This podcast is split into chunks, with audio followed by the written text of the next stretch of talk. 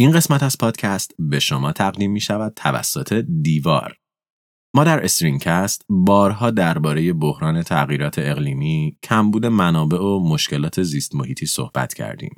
دیوار هم در راستای ایفای مسئولیت اجتماعی خودش در زمستان هزار و چهارصد تصمیم داره تا با آگاهسازی در این زمینه تأثیر مثبت خرید کالای دست دوم بر محیط زیست رو بیشتر به افراد بشناسونه. برای کسب اطلاعات بیشتر میتونید به لینک موجود در توضیحات مراجعه یا تا پایان این قسمت صبر کنید. زمان بیست و پنجم نوامبر هزار و نهصد و پانزده. مکان برلین، آلمان. تقریباً ده سال از آخرین دستاورد آلبرت اینشتین میگذشت، اما اکنون اون آماده بود تا مقاله بعدی خودش رو منتشر کنه. در سال هزار و نهصد و پنج، زمانی که آلبرت تنها بیست و پنج سال سن داشت، اون سه مقاله رو برای چاپ به نشریه آنیلن در فیزیک فرستاده بود. سه مقاله ای که هر کدوم به اندازه یک جایزه نوبل ارزش داشتند و هر کدوم میتونست دانش فیزیک رو برای همیشه تغییر بده. یکی از این مقالات نسبیت خاص بود. مقاله‌ای که در اون ارتباط فضا و زمان رو با اشیایی که با سرعتی متداوم در مسیری ثابت در حال حرکت هستند نشون میداد. نظریه‌ای که میگفت زمان و فضا در هم تنیده شدند و هر چقدر پدیده‌های فیزیکی از ما دور میشن، زمان هم براشون کش میاد و برعکس. مقالاتی که انتشار اونها آلبرت جوان رو بلا فاصله به یکی از غول‌های فیزیک و چهره‌ای شناخته شده در دنیای علم تبدیل کرد. اما با همه تحولاتی که نظریات اینشتین برای جهان رقم زد، هنوز یک جای کار می‌لنگید. هیچ کدوم از نظریات اون معمای جاذبه و چیزی که اینشتین اسمش رو بحران فضاهای خالی گذاشته بود رو حل نمی‌کرد. پازل فیزیک هنوز یک قطعه کم داشت و پیدا کردن این تکه گم شده قرار بود ده سال طول بکشه. اما حالا در نوامبر سال هزار و نهصد و پانزده، اینشتین آماده بود تا تکه گم شده خودش رو با جهان به اشتراک بگذاره. نظریه‌ای که همه سوالای آلبرت رو جواب میداد و تصویری تمیز و شسته رفته از فیزیک ارائه میکرد. تئوری نسبیت عام اینشتین شاهکار این فیزیکدان نابغه بود. یه فرمول ساده تک خطی که تعریفی دقیق و حساب شده از جهان فیزیکی ارائه میداد و درک ابعاد کهکشانی جهان رو برای دانشمندان ساده میکرد. هرچند که درون این فرمول یه اشتباه محاسباتی کوچیک وجود داشت. یک ایراد که ذهن آلبرت اینشتین رو تا آخر عمر اذیت می‌کرد. یک اشتباه محاسباتی که چندین دهه بعد قرار بود منجر به کشف اسرارآمیزترین پدیده در دنیای فیزیک بشه. سلام. همه چیز از دموکریتوس شروع شد. یکی از آخرین فلاسفه یونان در دوران پیشا سقراطی و فردی که برای اولین بار تئوری اتمگرایی رو در نوشته‌های خودش مطرح کرد. دموکریتوس در قرن پنجم قبل از میلاد زندگی می‌کرد و یکی از خوش اخلاق‌ترین فلاسفه یونان به شمار می‌رفت. دموکریتوس معتقد بود که فضای اطراف ما، یعنی دنیایی که در اون زندگی می‌کنیم، مثل یک جعبه خالیه که اجسام می‌تونن در اون حرکت کنن. به عبارت دیگه، دنیا یک ظرف خیلی بزرگه که چیزهایی مثل ما، شما و چیز میزای ما و شما اون رو پر کردند و زمانی که بهشون انرژی وارد بشه، از یک جای این ظرف به جای دیگه‌ای درش حرکت میکنن. بعد از این صحبت‌های دموکریتوس، ارسطو هم درباره این فضای خالی که جهان ما رو پر کرده کنجکاو شد. اگه بین من و این میکروفون خالی باشه، یعنی چیزی بین من و میکروفون نیست. ولی در عین حال فضای خالی بین من و میکروفون وجود داره. چطوری میشه که یک چیزی در عین حال که چیزی نیست، چیزی هم باشه؟ نظر دموکریتوس این بود که فضای خالی یه چیزی بین چیز و ناچیزه. یعنی اگه من و میکروفون هر کدوم یک وجودیت یا بینگ به شمار میریم، فضای بین من و میکروفون یک ناوجودیت یا نان بینگ به شمار میره. دو هزار سال از صحبت‌های نچندان واضح دموکریتوس گذشت و سر آیزاک نیوتن با کمک فرمول‌های گرانشی و قوانین حرکتی خودش فهمید که اجسام در فضا چطور به هم نیرو وارد می‌کنند و با همدیگه در ارتباط هستند. ولی وقتی نیوتن به چرایی وجود این فضای خالی رسید، درست مثل دموکریتوس کم آورد و به ناواضح‌گویی بسنده کرد.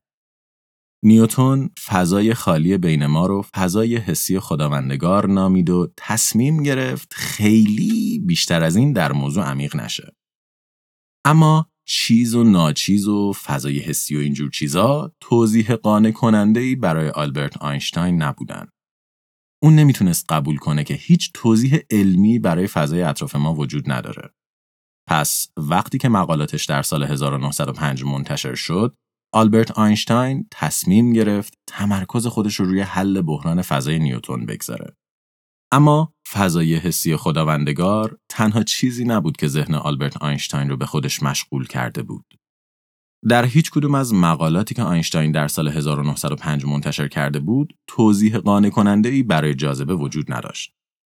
درست مثل چرایی فضای خالی، نیوتن موفق نشده بود توضیح قانع کننده‌ای برای جاذبه پیدا کنه و با وجود اینکه فرمول‌های نیوتنی میتونستن انرژی که جاذبه به اجسام وارد میکرد رو محاسبه کنن، اما هیچ دلیل منطقی برای علت وجود این نیرو نداشتن. جاذبه یک پدیده اسرارآمیز باقی مونده بود و با وجود اینکه نیروی گرانشی روی زمین قابل محاسبه بود و دانشمندا میتونستن نمودار گرانشی سیارات رو رسم کنن، هیچکس دلیل این اتفاقات رو نمیدونست. آینشتاین با تمام وجود میخواست راز جاذبه و فضای خالی بین اجسام رو کشف کنه، بیخبر از اینکه این معما چندین سال قبل و برای یک نیروی بنیادی دیگه حل شده بود. مایکل فارادی و جیمز کلارک مکسول رو شاید بشه یکی از عجیب‌ترین زوجهای تاریخ علم دونست. فارادی دانش فیزیک بالایی داشت ولی خیلی ریاضی نمیدونست و مکسول یکی از برترین ریاضیدانان قرن بود و ترکیب مهارت این دو دانشمند به یکی از بزرگترین کشف‌های فیزیک ختم شد. در اوایل قرن هجدهم و همونطور که در مجموعه ای سی دی سی شنیدیم، دانش زیادی درباره الکتریسیته و مغناطیس وجود نداشت و این دو شاخه بیشتر مجموعه کلک‌های جذاب برای مهمانی افراد ثروتمند بودند. فارادی و مکسول اما می‌خواستن بیشتر درباره این دو نیرو بدونن. اونها در تحقیقاتشون متوجه شدن که نیروی الکتریسیته یا مغناطیس اونطور که نیوتن میگفت مستقیم بین دو شی نیرو وارد نمیکنن. یعنی اینطوری نیست که الکتریسیته مثل یک اس ام اس از یک طرف ارسال و از اون طرف دریافت بشه. در واقع الکتریسیته و مغناطیس درست مثل موج آب از یک سمت در فضا حرکت میکنند و به سمت دیگه میرسند. به زبان ساده، فارادی معتقد بود که در میان دو شیئی که تحت تاثیر این نیروها قرار می گرفتن یک میدانی وجود داشت که نیرو را از یک سمت به سمت دیگه می رسون. مثل یک تارعنکبوت نامرئی که بار الکتریکی می تونست روی اون حرکت کنه و از یک نقطه به نقطه دیگه بره. صد سال بعد دستاوردهای فارادی و مکسول قرار بود آلبرت آینشتاین رو هم در حل مشکل جاذبه یاری کنه. آینشتاین که سالهای جوانی خودش رو به کار در ایستگاه برق پدرش گذرونده بود، شروع به بررسی دانش پشت میدان الکترومغناطیس کرد تا ببینه آیا چنین میدانی میتونه برای جاذبه هم وجود داشته باشه. اون حدود ده سال رو به بررسی این موضوع اختصاص داد.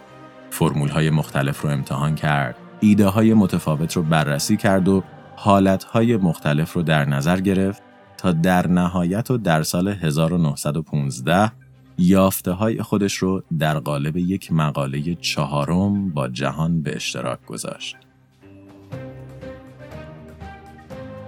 نظریه‌ای که اون تئوری نسبیت عام نامگذاری کرد. شاهکار بزرگ این دانشمند که قرار بود نام اون رو در تاریخ جاودانه کنه. یک تئوری علمی که قرار بود مشکل جاذبه رو حل کنه. و نکته جالب، اینکه برای توضیح گرانش آینشتاین نه لازم بود هیچ پدیده‌ای رو کشف کنه، نه هیچ زاویه دیده نشده از علم رو رصد کنه.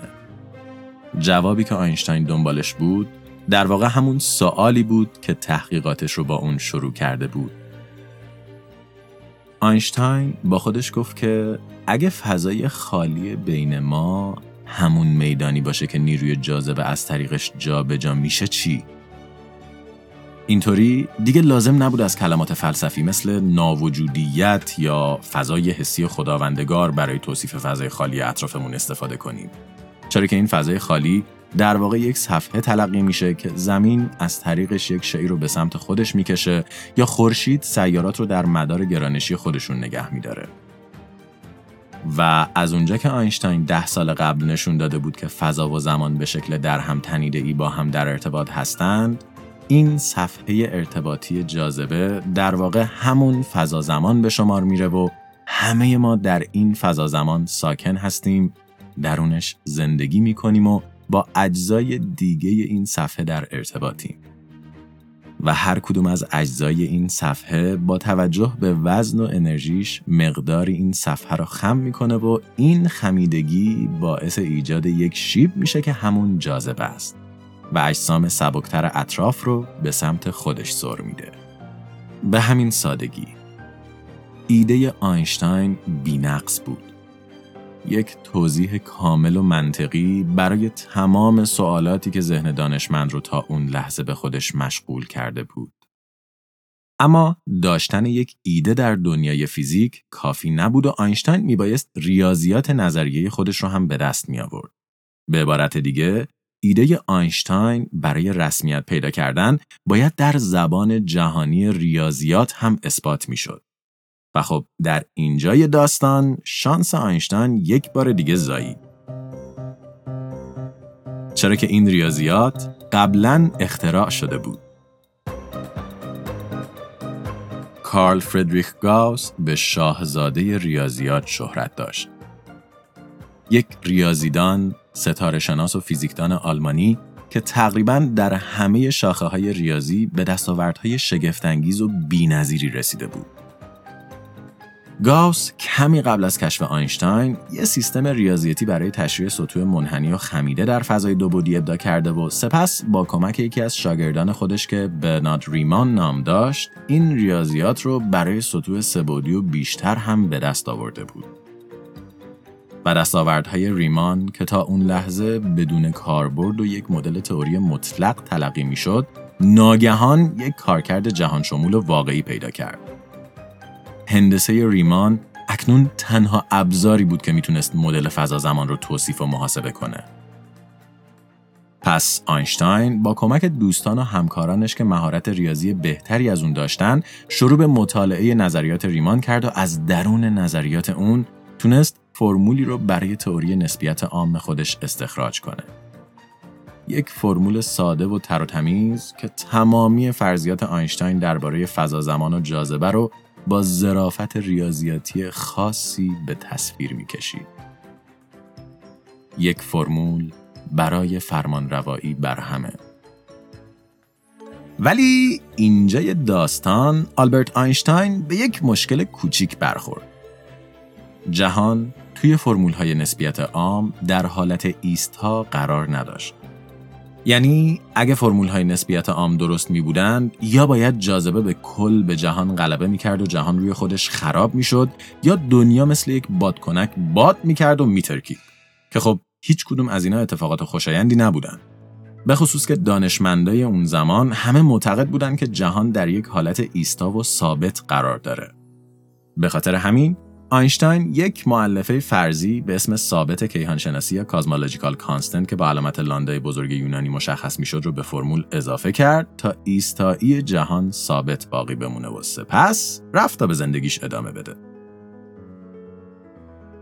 حدود دوازده سال بعد از تئوری آینشتاین، یک کشیش بلژیکی به اسم آقای جورج لمتر وارد بازی میشه. اون با بررسی فرمول‌های آینشتاین به نتیجه این مشابه میرسه، اینکه جهان یا باید گنده بشه یا روی خودش مچاله بشه. لمتر سپس به بررسی اطلاعات موجود و خیلی محدود از کهکشان‌های دوردست که اون موقع به عنوان نبیولا شناخته می‌شدن میپردازه و می‌بینه که بله، گذاشتن یک عدد خیالی توی یک فرمول نمیتونه جلوی اتفاقات واقعی توی جهان رو بگیره و برخلاف باور آینشتاین دنیا در حال گسترده شدنه. این فرضیات دو سال بعد و با مشاهدات هنریتا لویت و ادوین هابل تایید شدند و با اثبات حالت انبساطی جهان، آینشتاین ثابت کیهانشناسی خودش رو بازنشسته کرد و تا آخر عمر از کار زشت خودش خجالت کشید و لامدا رو بزرگترین اشتباه زندگی خودش نامید. جهان داشت منبسط میشد. تئوری نسبیت عام معرکه بود و هیچ نیازی به یک عدد خیالی برای حفظ وضعیت جهان وجود نداشت. اما و خب همونطور که تا الان خودتونم میتونید حدس بزنید، این همه ماجرا نبود.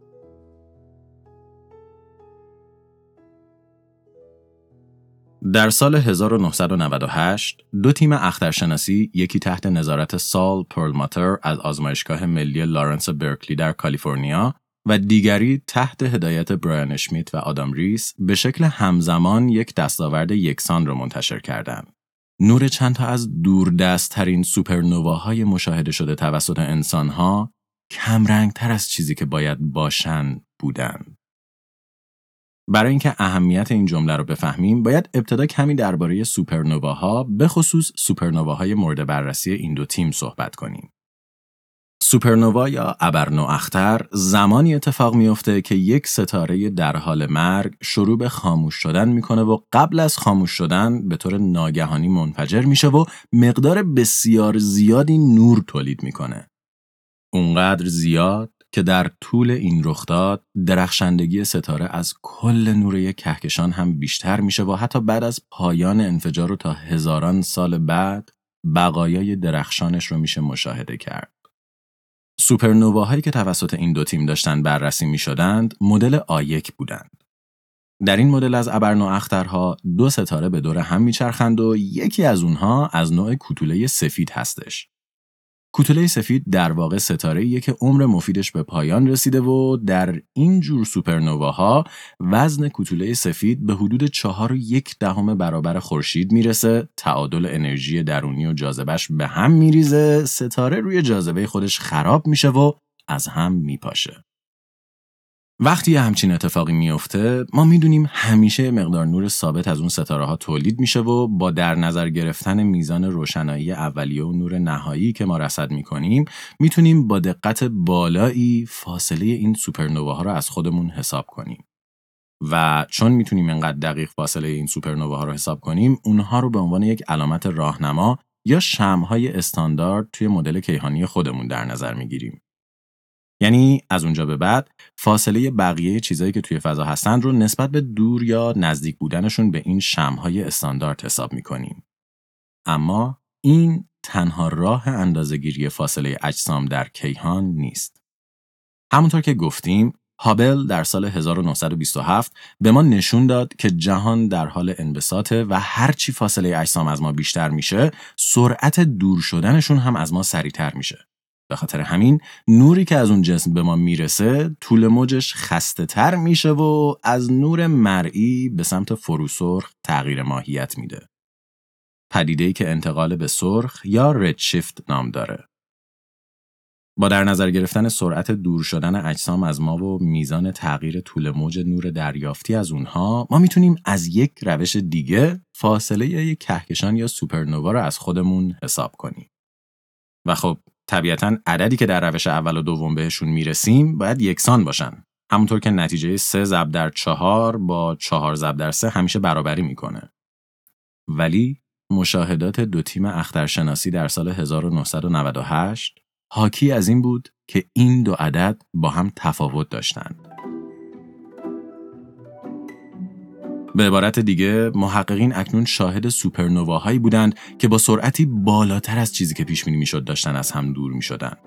انگار یک نیروی نامرئی داشت اونها را از هم جدا میکرد.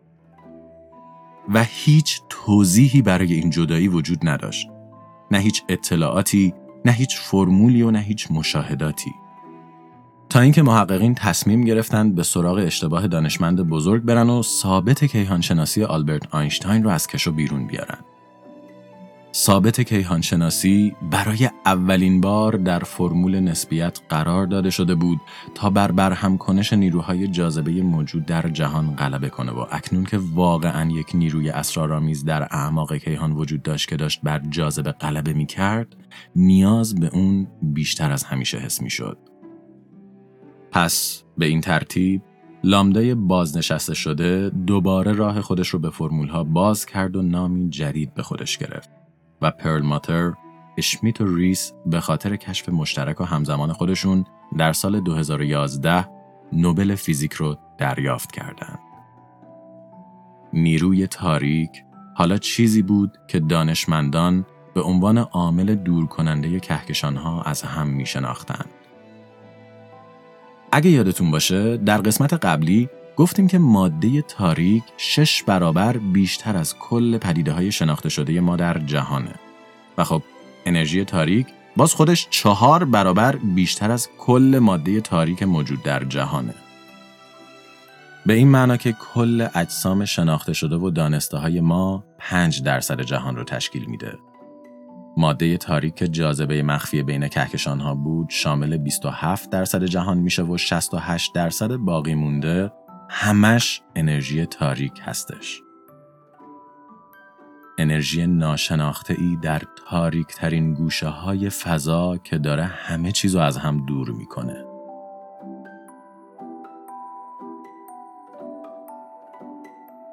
اما این انرژی تاریک دقیقاً چیه؟ خب درست مثل ماده تاریک هیچ کس نمیدونه، اما یه حدسایی میشه دربارش زد. منطقی ترین حدس ما درباره انرژی تاریک یه اثر کوانتومی در فضاهای خالیه. اگه یادتون باشه در اپیزود گمانه حفاظت زمانی گفتیم که طبق اصل عدم قطعیت آقای هایزنبرگ مفهومی به اسم صفر مطلق در علم کوانتوم وجود نداره. فیزیک کوانتوم میگه که در فضاهای خلا یک انرژی اندکی وجود داره که در نزدیکی صفر بالا پایین میشه. در اعماق فضا در خلایی که هیچ چیزی وجود نداره دائما ذرات مختلف به وجود میان، با پادذره خودشون ترکیب میشن و از بین میرن. حاصل این اغتشاش گذرا و کوچیک، ذراتی مجازی هن که در طول عمر کوتاه خودشون یه انرژی خیلی کوچیک درست میکنن، فضا رو مقدار خیلی خیلی خیلی ریزی به جلو هل میدن و سپس در نیستی محو میشن. ولی فضای خلا در جهان اونقدر بزرگه و این انرژی های کوچولو اونقدر زیادن که ترکیبشون با همدیگه نیروی رو درست میکنه که از کل جاذبه ستاره ها و کهکشان ها بیشتره و نتیجهش میشه جهانی که اجزای اون لحظه به لحظه از هم دورتر میشن. به عبارت دیگه نیروی تاریک دقیقاً روی مرز تئوری نسبیت عام و مکانیک کوانتوم حرکت میکنه و امروزه دانشمندان در تلاش هستند تا با پی بردن به ماهیت اون، میزان انرژی که به جهان وارد میکنه و نحوه فعالیتش، پلی ارتباطی بین این دو نظریه برقرار کنن. اما در حالی که ما سخت در تلاش هستیم تا اطلاعات بیشتری درباره انرژی تاریک کشف کنیم، این انرژی با سرعت بی‌پایانی مشغول گسترش جهان ما هست و این گسترش به این معناست که اجزای این جهان لحظه به لحظه در حال دور شدن از همدیگه هستند و هر چقدر اجزای کائنات بیشتر از هم دور میشن، فضای خلا بین اونها بیشتر میشه و با افزایش خلا انرژی تاریک بیشتری به جهان وارد میشه و در نتیجه کهکشان‌ها و کائنات بیشتر از قبل از هم دور میشن. این چرخه اونقدر ادامه پیدا میکنه تا سرعت دور شدن اجزای جهان حتی به سرعت نور هم غلبه میکنه و کهکشان‌های دوردست کم کم از آسمان شب ناپدید میشند و در نهایت هیچ چیزی جز کهکشانی که در اون هستیم باقی نمیمونه. در اختر فیزیک پدیده‌ای وجود داره به نام جهان قابل مشاهده. جهان قابل مشاهده یا همون Observable Universe در واقع تمام بخشایی از جهانه که نور از اونها به زمین میرسه. دانش ما از انرژی تاریک به این معناست که روز به روز عناصر این جهان قابل مشاهده کمرنگ و کمرنگتر میشن و روزی میرسه که بجز کهکشان راه شیری هیچ چیزی از این جهان قابل مشاهده باقی نمیمونه. به عبارت دیگه، زمان ما برای شناخت جهان اطرافمون، کهکشان‌ها و ستاره‌هایی که در دوردست قرار دارند محدود و روز به روز محدودتر هم میشه. همین حالا ممکنه جهان‌هایی وجود داشته باشند که برای همیشه از دسترس ما خارج شده باشند و حتی سفر با سرعت نور هم نتونه ما رو بهشون برسونه. جهان‌هایی که ممکنه پر از موجودات زنده دیگه، اسرار مخفی شده از کائنات و نادانسته‌هایی باشند که ما هیچ وقت قرار نیست درک کنیم. و با هر ثانیه که سپری میشه، دنیای اطرافمون و تمامی اطلاعات درونش برای ما کمرنگ‌تر میشه و بعد از چند تریلیون سال دیگه هیچ چیزی از جهان خارج از کهکشان راه شیری برای ما، اگه مایی در اون زمان وجود داشته باشه، باقی نمیمونه. یک تاریکی بزرگ و خاطره‌ای از جهانهایی که روزگاری در همسایگی ما ساکن بودن.